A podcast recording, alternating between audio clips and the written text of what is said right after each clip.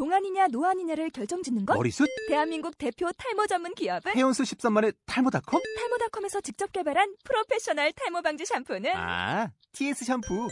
늘어진 두피 모공을 꽉! 단 한 올의 모발까지 꽉! 사용할수록 풍성해지는 나의 모발.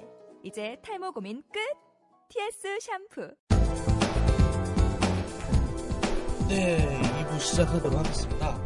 1부에서 신선민 대표님께서 너무 재밌는 얘기를 해주셨고요. 자, 우리 허광섭 팀장님 질문도 상당히 재밌었어요. 다 못했어요. 어떠셨어요, 1부 권 점장님? 아, 좀 더 계셨다 가면 좋겠는데 또 강의가 있으시다고 가셔가지고 질문할 게 아직 세 개나 남았는데 아, 제가 자주 모시도록 하겠습니다. 그리고 어, 저희 그 상담하시는데 많은 도움이 되실 것 같아요. 그죠? 예. 어, 고객분들도 그러지만 상담하는 저희도 네, 저희도 그렇죠. 뭐, 뭐 생각을 많이 해봐야 될 제가 예전에. 고생했던 그 진짜 어? 이거를 꼭 다음에는 물어봐야 되겠어요. 개인적으로. 다음에, 다음에. 알겠습니다. 자, 2부에서는 우리 지난주에 연금에 대해서 간단하게 정신없이 추워가지고 했는데, 3층 구조 간단하게 얘기를 하고, 저기 공적연금에 대한 시스템의 문제점으로 해서, 뭐, 이, 저 퇴직연금이라든가 개인연금, 자꾸 이제 투자적인 부분으로 가야 된다. 이렇게, 이런 식으로 결론이 났었는데요. 자, 좋습니다. 그러면은, 개인연금을 가- 반드시 들어야 되는데, 자, 고객들 입장에서 또 이런 것들이 질문사항이 되실 수 있을 것 같아요. 그럼 연금의 종류는 연금의 종류가 되게 많은데 어떤 연금이 나한테 어울릴까? 그것도 상당히 고민될 부분이라고 생각을 하거든요. 저기 권점장님께서 그 연금에 대한 종류하고 좀 간단하게 좀 설명을 좀 부탁을 드릴게요. 네. 그 이제 삼층 구조 다 말씀드렸고 이제 개인적으로 저희들이 할 수 있는 개인 연금에는 종류가 네. 세제 적격 연금, 소득 공제, 아 이제 세액 공제를 받겠죠. 네. 받을 수 있는 연- 개인 연금이 있고 그다음에 소득 공제를 받, 세액 공제를 받지 않는 비세제 적격 연금이 두 가지로 나눌 수가 있는데요. 그 세액 공제 받는 연금은 두 가지가 있죠. 증권사에서 파는 연금저축펀드가 있고 보험회사에서 하는 연금저축. 음, 종류는 두 개지만 크게 말해서 증권사건 펀드에 투자되는 거고 보험사에서 파는 거는 금리형 상품이라고 생각하시면 될 것 같아요. 그리고 비세제 적격 연금 중에는 여기에도 금리형 연금이 있고 그다음에 변행연금이라고 해서 펀드에 투자되는 상품이 있고 그다음 VUL 변액 universal이라고 해서 나중에 추후에 연금 전환할 수 있는 그런 상품들이 있는데요. 여기에서 보통 고객님들이 많이 헷갈리시는 게 요즘에는 또 세액공제로 바뀌면서 그러면 세액공제 받는 상품을 들어야 되느냐, 10년 음. 지나서 비과세 되는 상품을 들어야 되느냐. 그렇죠. 예. 근데 세액공제 되는 부분을 보면 연한도가 이제 400만 원까지 되세요. 예. 그리고 이제 이제 소득공제가 아니고 세액공제 말 그대로 세금을 그냥 일률적으로 해준다. 소득 금액을 빼주는 게 아니고 세액을 빼는 거기 때문에 12% 어, 48만 원 소득공제 무조건 되시는 거예요. 그럼 소득 뭐 구간에 상관없이. 48만 원을 네, 받는 거죠. 그렇죠. 예. 그런데 이거는 최하 제일 그 소득세가 낮으신 분 연봉 1,500인가요? 1,200 되시는 분만 정도? 유리하세요. 그 위가 되면은 기존에 소득공제 하시는 것보다 세액공제로 바뀌었기 때문에 더 불리하세요. 근데 사실 연말 되면은 뭐 난리들이잖아요. 직장인들 이 네, 그러니까 연봉 5천만 원 넘어가시면요, 이제 세제적격 연금으로 해서 받는 금액이 크, 그냥 맥시멈이 48만 원이니까요. 예전에 더 좋으시죠. 이제는 뭐 크게 없고 또 자 이렇게 세법이 바뀌어서 환급 받는 게 줄어드셨는데 이제 세금은 점점 늘어나는 추세죠. 그렇게 되면은 이 금액도 줄어들 수도 있는 문제고요. 그 다음에 다행히 올해는 비세 어 10년 비과세가 유지가 됐긴 했죠. 이게 아시는 분들은 알겠지만 처음에 5년이었다, 7년이었다, 10년으로 늘어났어요. 예, 그렇죠, 예. 지금 이제 이게 13년이 되느냐, 아니면 비과세 상품이 없어지느냐 이런 얘기가 설랑설레 왔다 갔다 하는데 요번에는 그냥 10년 비과세로 아직 내년까지는 유지가 되는 것 같아요. 그러니까 이 두 가지 중에 선택하시라 그러면 지금 소득공제 1년에 소득이 아무리 많으셔도 48만 원 받으시는데 이거보단 10년 비과세 되는 상품을 비과세 없어지기 전에 가입하시는 게 유리하실 것 같아요. 근데 거꾸로 지금 최근 이자가 많이 떨어져 있는 상태잖아요. 그렇죠. 연금 상품도 그렇고 예정률이 지금 최저- 많이 떨어졌죠. 지금 뭐 최저 보장률이 뭐 2%. 2%에서 2.5% 네. 정도 되고 있고 최근에 공시율이 3.5에서 3.75 정도 왔다 네, 갔다 맞습니다. 있는데 차라리 이렇게 이자가 낮을 바에 오래 묵힐 거면은 비과세보다는 매년 그 48만 원, 45만 원 그 혜택을 받는 게 낫지 않냐라는 고객들도 상당히 있거든요. 음, 이런 분은 단기간에 수치로 계산하시면 그러세요. 1년, 2년 계산하면은 48만 원 받는 게 맞죠. 근데 마지막 만약에 10년 진짜 노후 생, 생각을 해서 30년 뒤라 그러면 그 이자 소득세에 대한 비과세는 어마어마하게 크죠. 10년 동안 48만 원 그냥 받았다. 10배, 480만 원 받는 거예요. 10년 동안. 하지만 일반 그 비세제적 연금으로 하셔서 10년 동안 나오는 이자에 대해서 비과세가 된다. 금액 차이는 어마어마하실 겁니다, 아마. 제가 거기에 좀 답변을 드릴게요. 네. 본부장님 질문 잘 하셨는데 어, 제가 저번 주에 한 세 분이 동일한 질문을 하셨어요. 그럼 제가 답변을 이렇게 드렸습니다. 자 지금 30대세요. 보통 연봉이 어, 상승을 한다는 가정을 하면 이렇게 생각하시면 돼요. 당신 급여에 그리고 이게 소득공제에서 세액공제로 바뀌어가지고 네. 이 부분도 혼선이 있는데 인류화 됐다는 거. 그 다음에 지점장님이 제일 잘 지적하신 부분 중에 하나예요. 예전에 가셨던 분들 아마 내년 그 다음에는 은행이나 여기서 적격 상품 얼마까지 된다고 해가지고 뭐 300만 원 하셨다가 400만 원 400만 증가 원, 예, 막 그랬죠. 올 초에 여- 연말 정산 했을 때 작년보다 환급 못 받았다는 분 굉장히 많아요. 네, 그렇죠. 네, 제도 밖에서 그렇죠. 네. 그 중에 저희가 이제 연금 부분만 얘기를 하니까 1,200만 원일 겁니다, 아마. 그 제일 아래 있는 구간 빼놓고 연봉을 2천만 원, 3천만 원 이- 이상 받으신 분들은 실질적으로 환급 받은 금액이 점, 점차 줄어들어서 그리고 요번에 소득공제로 바뀌었으니까 현격하게 줄어들겠죠? 이제 환급 받는 금액이. 그러면 제가 이렇게 답변을 드렸어요. 연봉이 상승한다는 것. 그러니까 내가 40, 50세인 분들은 그거 채우셔서 받는 게 나을 수도 있어요. 그렇겠죠. 아? 그렇지만 어, 20대 후반이나 30대, 40대 내 연봉 상승률이 높으신 분들도 소득공제로 바뀌어서 인류라 됐는데 내가 지금 받는 그 급여는 일정하다. 예전에는 어, 자기가 어, 구간이 올라갈수록 거기에 비례해서 받았는데 12, 12%인가요, 지점장님? 네, 일률적으로 예, 예. 12%죠. 그러면은 높은 연봉 받으셔도 연봉이 상승해도 받는 데는 일률적으로 된다. 세금이 지금 올라가는 추세죠. 네. 음, 그러면 이렇게 한번 생각해 보시라고 얘기를 했어요. 지금 급여 연봉에 또 어, 안으로 나눠가서 적격 부분의 그 세금 부분이 올해 내가 받아서 내년에 환급을 받는 게 이 구조인데 비적격은 10년 그 이후에 그렇죠. 연금으로 받았을 네. 때 거기에 나오는 부분의 소득세, 금융소득세 부분을 세금을 면제해 준다는 거죠.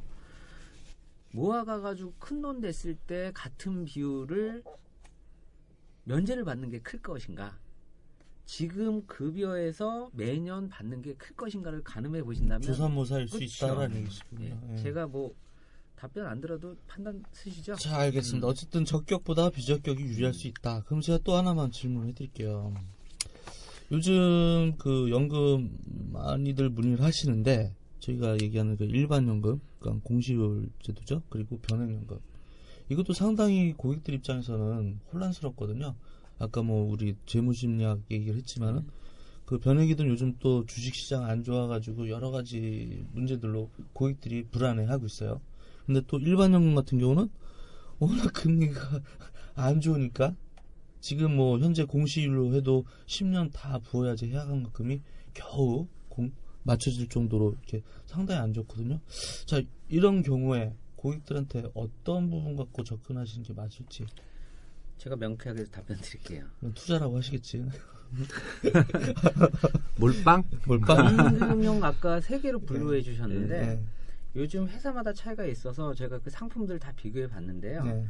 어, 저는 당연히 네. 시대가 시대인 만큼 실적형을 선택하시라고 합니다. 네. 그 근거를 두 가지를 대는데 연금 저축이던 연금 펀드의 기본 구조가 뭔지를 아시면 돼요.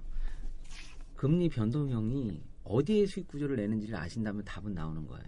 실적형에서도요, 금리 연동형의 투자가 되는 국공채물, 우량 회사채물에 의해서 수익 구조가 나와서 펀드형의 예. 네. 채권 펀드죠. 예. 그쵸. 예. 그, 그 부분이 안정형이라고 하셔가지고 금리 변동형으로 하셨던 기존의 연금 저축의 기본 수익 구조예요. 네, 그렇죠. 그럼 실적형 안에는 그게 없, 없고 선택을 못 하냐? 그러면은 안정형을 택하시는 분은 기존의 변동 금융을 택하시는 게 맞겠죠. 하지만 실적형 안에요. 그 수익 구조가 있어요. 그렇죠. 그래서 실적형을 선택하신 다음에 아 나는 아, 이 시장도 안 좋고 위험률 도저히 감당 안 되겠다. 그럼 채권형으로 계속 가시면 수익 구조는 동일해요. 물론 실적형의 운영 보수라든가 사업비 때문에 금리 변동형보다는 분명히 사업비의 차이는 있습니다만 지금의 저금리 부분하고 감안을 한다면 그 안에서 조절을 한다. 혹은 나는 도저히 안 되겠다 싶으면 어, 실적형이 아닌 어, 안정 그러니까 저축형 네. 금리 변동형의 상품으로 뭐 90% 어떨 때는 그냥 100% 가시면 되지 않을까. 음. 그러니까 선택의 기회 그거에 있어서 시대 상황에는 실적형으로 가는 게 맞다. 그다음에 두 번째는 연금 말씀하셔서 했는데 예전에는 지금 VUL이라고 해서 이 영어 뭐 variable universal universal. 네. variable이 다양하게 실적 변동한다는 소리고 어, universal은 보편적으로 돈 넣고 뺄수 음, 있다는 거고 그렇죠. 어, life insurance니까 생명회사에서 나온 거래요. 근데 예전에 이 상품이 나왔을 때는 연금으로 연동이 이, 된다고 하더라도 어, 변경을 하는 시점에 그 경험 예. 경험 생명표 때문에 고민들을 많이 하셨는데 요즘 몇 개 회사들에서는 그 부분을 뺐더라고요. 네, 계약 네. 시점에 경험 생명표를 적용받으니까요. 그렇죠. 그러니까 어, 선택의 폭도 넓어졌고 아마 소비자한테는 유리한 구조가 아닌가 저는 생각이 돼서 모두에 말씀드렸다시피 지금 얘기하신 거 조금 보완 설명 좀 해주실래요? 예. 어떤 내용이에요, 그게? 네, 초기에 변액 universal 보험이 나오면 나중에 연금 전환이 돼요. 네. 연금 전환이 될 때 경험 생명표라는 거는 쉽게 말해서 그 평균 수명을 그쵸. 말씀드리는 거죠. 예. 그 지금 정확히 수치는 기억이 안 나는데 우리나라가 20년 동안 한 10년 정도 평균 수명이 늘었어요. 네. 그리고 저희들이 은퇴할 때가 되면 30년, 20년 뒤겠죠. 네. 그러면은 평균 수명이 지금 80세인데 100세까지도 될 수 있어요. 그러면 보험회사에서는 연금을 지급할 때, 오, 사람들이 100세까지 사시네? 야, 그러면 이 재원으로 연금을 줘야 되니까 다달이 100만 원, 지금 받은, 지금 하신 분들은 100만 원인데 그때 가면, 어, 100만 원씩 주면은 재정이 고갈나니까 50만 원씩만 드리겠습니다. 이렇게 되는 거죠. 그런데 그게 바뀌었다는 얘기신가요? 네, 그게 최근에 한 1, 2년 동안 그런 문제들이 많고 고객들의 항의가 있으니까 보험회사에서 만들어낸 게 지금 계약 시점에 경험 생명표를 기준으로 해서 60세가 되든 70세가 되든 그때 연금을 지급하겠다. 그러면 60세 때 가- 연금보험 가입하시는 거나 지금 가입하시는 거하고 굉장한 차이죠. 저 같은 경우는 네. 좀 투자 성향이 강해서 그런 부분도 있지만 그 안에서 변경 선택권이 있다면 네.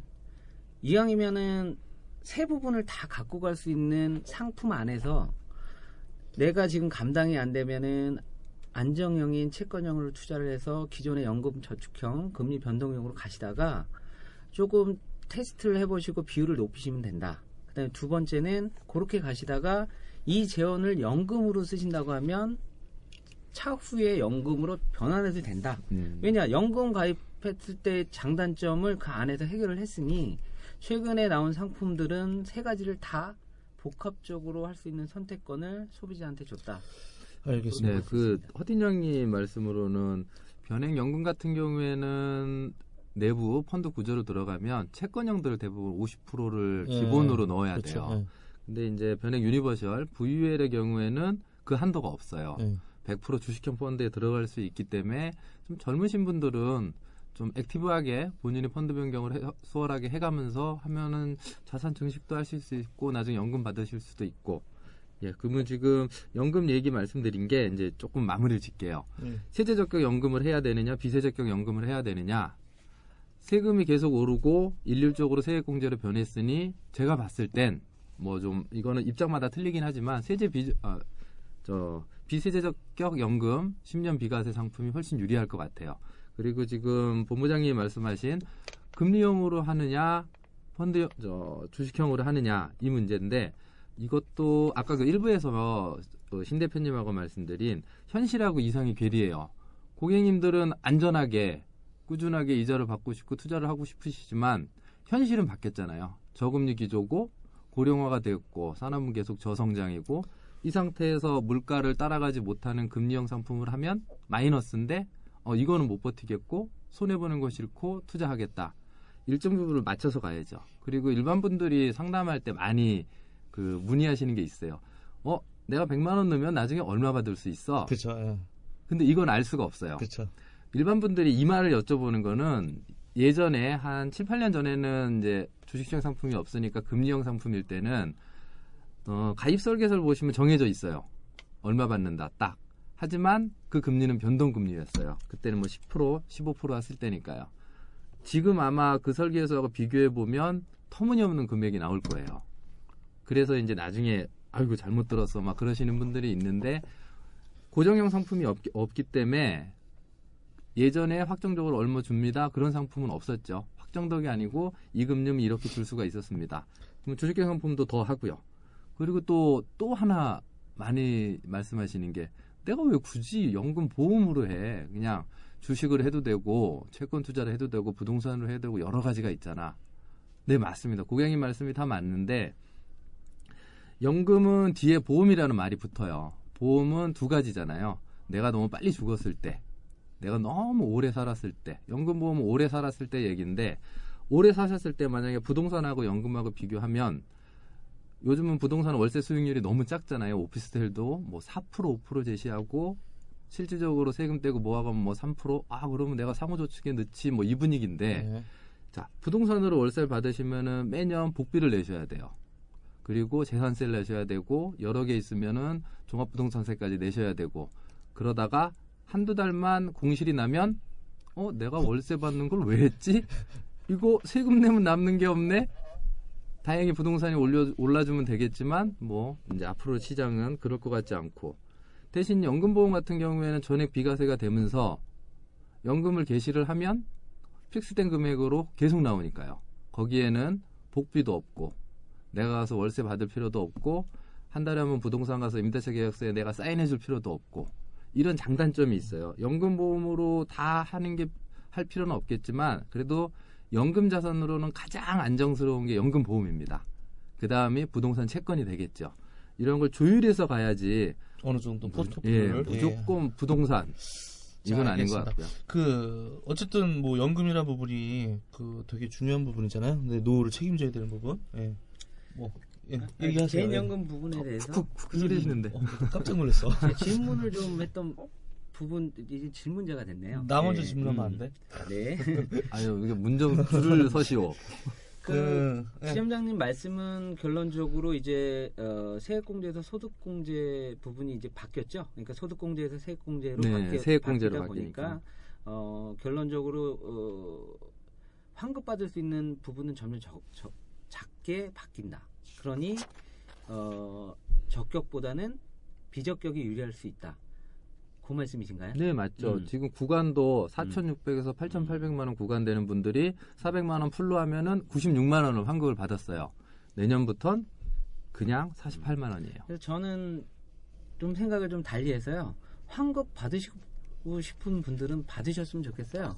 근데 지난번에 저희가 그렇게 얘기를 했지만 공적연금, 그 다음에 기업연금, 그 다음에 개인연금, 네. 공적연금이 점점 취약해지기 때문에 네. 세액공제 받고요. 비적격으로 하시는 부분들도 세액공제 받는 부분까지 합쳐도 공적연금과 합쳐도 30% 되게 힘들지 않을까요? 그러면 저는 가뜩이나 줄어들었으니까 받으실 분들은 그거 채우시고 나머지 부, 부분도 채워야 될 게 너무 많기 때문에 그거 하시고 하셔도 어쨌든 되지 적당한 않을까. 포트폴리오로. 짜는 네. 게 낫다. 그리고 요 요거를 좀 말씀드리려고요. 요번에 바뀌었던 부분을 제가 체크해 봤더니 400만 원까지가 적격 연금에서 네.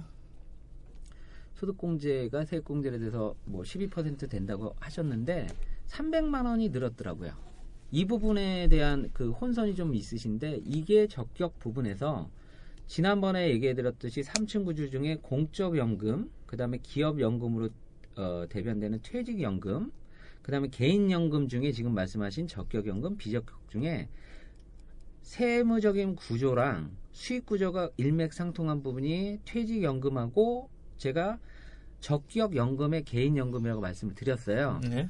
여기 개인연금에 플러스 300 된 게 아닙니다. 그래서 조금 더 받으신다고 300만 원을 적격 연금 그러니까 연금 저축이나 연금 펀드에 넣으신다고 그거 어, 공제 안 된다고 합니다. 음, 맞으세요. 공제되는 그냥, 부분은 음. 퇴직연금 부분에 넣으셔야 돼요. 맥을 같이 하는 거는 어, 퇴직연금으로 얘기하는 기업연금의 부분하고 개인연금 중에 적격연금입니다. 네. 그리고 요, 요번에 플러스 300이 된 거는 개인연금의 적격연금 부분 아니니까 거기 갖다 넣, 넣으신다고 그 공제 안 받으시니까 만약에 공제를 조금 더 받고자 300만 원더 하시는 분들은 퇴직연금 부분에 넣으셔야 되는 겁니다. 네, 추가적으로. 혼, 그 네. 혼동하신 분 많더라고요. 네, 네, 네. 한도가 700만 원이라고 이렇게 예. 광고가 되니까 어 700만 원이야? 그런데 개, 개인 연금 저축은 400까지요. 네. 300은 퇴직연금. 퇴직연금 쪽으로. 네, 그거는 체크를 700. 잘 하셔야죠. 이 부분은 우리 다음 시간에 그 뭐죠? 우리 다음 시간에 그거 한번 다시 집기로 하자고요. 아 연말정산이요? 연말정산 하니까. 아, 나- 너무 많이 나 바뀌어가지고 왜 이러지? 연말정산이란 말이 안 떠올랐어. 자, 그렇게 하고 하나만 더 여쭤볼게요. 어쨌든 연금이라는 거를 불입하려면은 내 이제 미래 이제 소득을 계산해서 할 텐데 사실 연금 지금 뭐 생활비 쓰기도 빠듯하기 때문에 내들 재원을 마련하는 게 쉽지 않거든요. 근데 뭐 좀 생뚱맞은 질문일 수 있지만은 적격연금을 갖고 있어요, 내가. 음, 뭐 세액 공제니 어쩌니 해서 유혹을 당해서 한 400만 원 정도 받을 수 있게끔 풀로 집어넣고 있어요. 근데 아무리 생각해도 두 분 말처럼 비적격 연금이 유리해. 그렇죠. 참 이거 해약하는 게 맞아요. 아니면은 아까 허 팀장님 얘기하신 것처럼 일부 포트폴리오로 내가 무리하더라도 물론 무리해서 더 넣을 수 있으면 좋기는 하겠지만 그렇지 않다고 하면은 물론 이제 또 연령대별로 차이도 있긴 하겠지만 이거 어떻게 해야 될까요? 어 그렇죠. 그 해지하시면 음 받았던 거 다또 들어가죠. 그죠. 토해낸다고 하죠. 그리고 해지 과산세까지 있고 그렇죠. 예. 이럴 땐 방법이 있으세요. 네. 그냥 간단한데 일반 분들이 모르세요. 개인연금 저축은 계약 이관 제도라고 있어요. 네. 그 개인연금을 가지고 증권회사로 옮기세요. 아 적격연금도 그게 가능한가요? 네. 증권회사로 어. 옮기시면은 개인연금 펀드로 들어가세요. 음, 뭐 투자 싫으신 분은 채권형 펀드도 다수 있으니까 그런 쪽에 들어가시면 되고요. 옮기셔서 그 일반 보험회사의 연금저축은 2회 납입을 안 하면 실효가 됩니다. 네. 하지만 증권사의 개인연금 저축 펀드는 안 내셔도 돼요. 자유납입으로 돼 있어요. 어, 네, 그러. 그러기 때문에 옮겨놓고 아 이제는 뭐 내가 소득공제 오- 연봉이 5천만 원 이상 되니까 아 48만 원 받을 바에야 그냥 투자하는 게 훨씬 낫겠다. 굳이 해약하지 예. 않고 증권사로 옮겨서 네. 가시게 되면은 과거에 받았던 혜택은 그대로 그렇죠. 가고 옮겨 놓으시면은 우선 납입에 대한 불안감은 없어지시잖아요. 그 어쨌든 10년을 유지를 해야 되잖아요. 그럼 그 과정 중에 뭐 이 상품 그, 그냥 증권사에서 들고 가야 되는 거예요. 네, 거치형으로 그냥 유지하시고요. 네. 그 다음에 나중에 페널티 없을 때 뭐 그때는 인출해서 쓰셔도 되고 생각나서 해약하면은 어, 근데 그럴수록 네. 관리 정말 잘 받아야 돼. 근데. 일반 분들이 너무 모르시더라고요. 어, 이런 이 부분은 아, 예, 연, 사실 연금 놓고 그 연금 펀드 실제로 연금 저축 연금 펀드로 하셨던 분 중에 고민 있으신 분들 많더라고요. 사실 이 부분은 보험사에서도 좀 홍보를 해줘야 되는데 할 수가 아, 없지. 아, 그럼 증권사로 그렇죠. 돈이 다 빠져나가는데요. 네, 네, 오케이 알겠습니다. 좋은 정보 감사합니다. 방송 들으신 분들 다 우리한테 문의 전화 오시겠네. 알겠습니다. 감사합니다. 자, 2부 여기서 마치고 시간이 너무 경과됐네요. 우리 3부 바로 진행하도록 하겠습니다. 허강섭의 투자 전략. 오늘 1부랑 2부랑 내용도 알찼고요. 어, 시간 배정이 모자랄 만큼 그래서 제가 오늘 투자 전략 부분을 좀 간략하게 설명을 드리겠습니다. 뭐 지난주에 어, 벌어졌던 상황하고 그 다음에 요번 달의 상황 어, 요렇게 제가 이제 말씀드리기로 했는데 우선 대표적으로 어, 가장 큰 문제는 주가가 요동을 치고 있죠. 네. 왜 그러냐고 오늘 아침에도 고객님 하나가 전화를 하셨어요. 왜 이렇게 빠지죠? 그 부분 말씀드릴게요. 첫 번째는 유가가 급락하고 있습니다. 그 다음에 이제 불안해했던 어, 주변국, 중국, 일본, 그리고 미국의 재정적인 주요 이슈가 이번 달에 굉장히 몰렸고요. 어, 3시간 전에 말씀드렸던 12월에 보통은 12월이 표현들이 많아요. 뭐 산테넬리가 어쩌느냐 해가지고 어, 12월에 소비가 몰리기 때문에 어, 시장 상황이 좋아져서 주식 시장도 좋았던 게 기존의 관례였어요. 네. 근데 지금 12월 중순이 딱 됐는데 어, 우리나라 증시 참 안타깝네요. 우리나라 증시만 또 빠져요. 그 어? 원인은 아까 말씀드렸대로 미국 증시도 지금 많이 빠지고 있는 것 같은데. 미국은 그래도 혼조세로 버티고 있죠. 우선 유가 급락 부분 체크하셔야 되고요. 어, 연말 돼가지고 1년 동안 안 보셨던 자기 투자 상품들 점검하실 때 국내형 펀드 및 국내형 종목 어, 장기 투자하신다고 했던 부분들도 체크 좀 들어가셔야 될 것 같습니다. 지금 시점에는요, 그리 낙관적이지 않아요.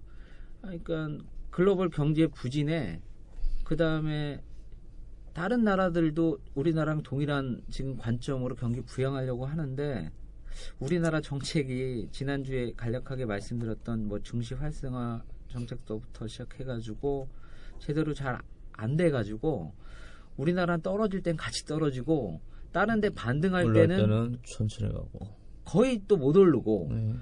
좀 심각한 사태입니다. 그래서 요번 주에 제가 말씀드릴 부분은 뭐 지난주에 뭐 대형조 위주로 어 이제 방향을 좀 생각하셔라. 그 다음에 뭐 배당 정책, 증시 활성화 정책 때문에 그 부분 신경 쓰시라 말씀드렸는데 예. 요번 주에는 어, 한 해를 정리한다는 어, 마음으로 여러 가지 일 하시는데 투자 실적형 상품들이 내가 뭐뭐뭐가 있다면 국내형 거 체크하셔야 되고요.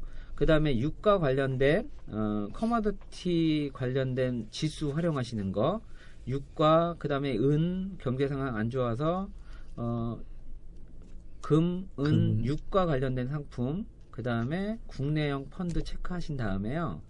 적어도 요 부분에 대해서 어, 내년에 포지션을 어떻게 갖고 가실지를 한번 검토하시는 한 달이 됐으면 좋겠습니다. 오늘의 투자 전략은요, 어, 진단하시는데 관심 가지시고, 제가 지금 말씀하셨던 게 지금 요번 달에 주요 이슈인데, 아직도 정확하게 방향성을 못 잡았어요. 그러니 1년 동안에 내가 실적형 상품에 있던 부분이 제가 말씀했던 부분들에 관련이 있다면 우선은 어, 스윙을 한번 체크하시고요.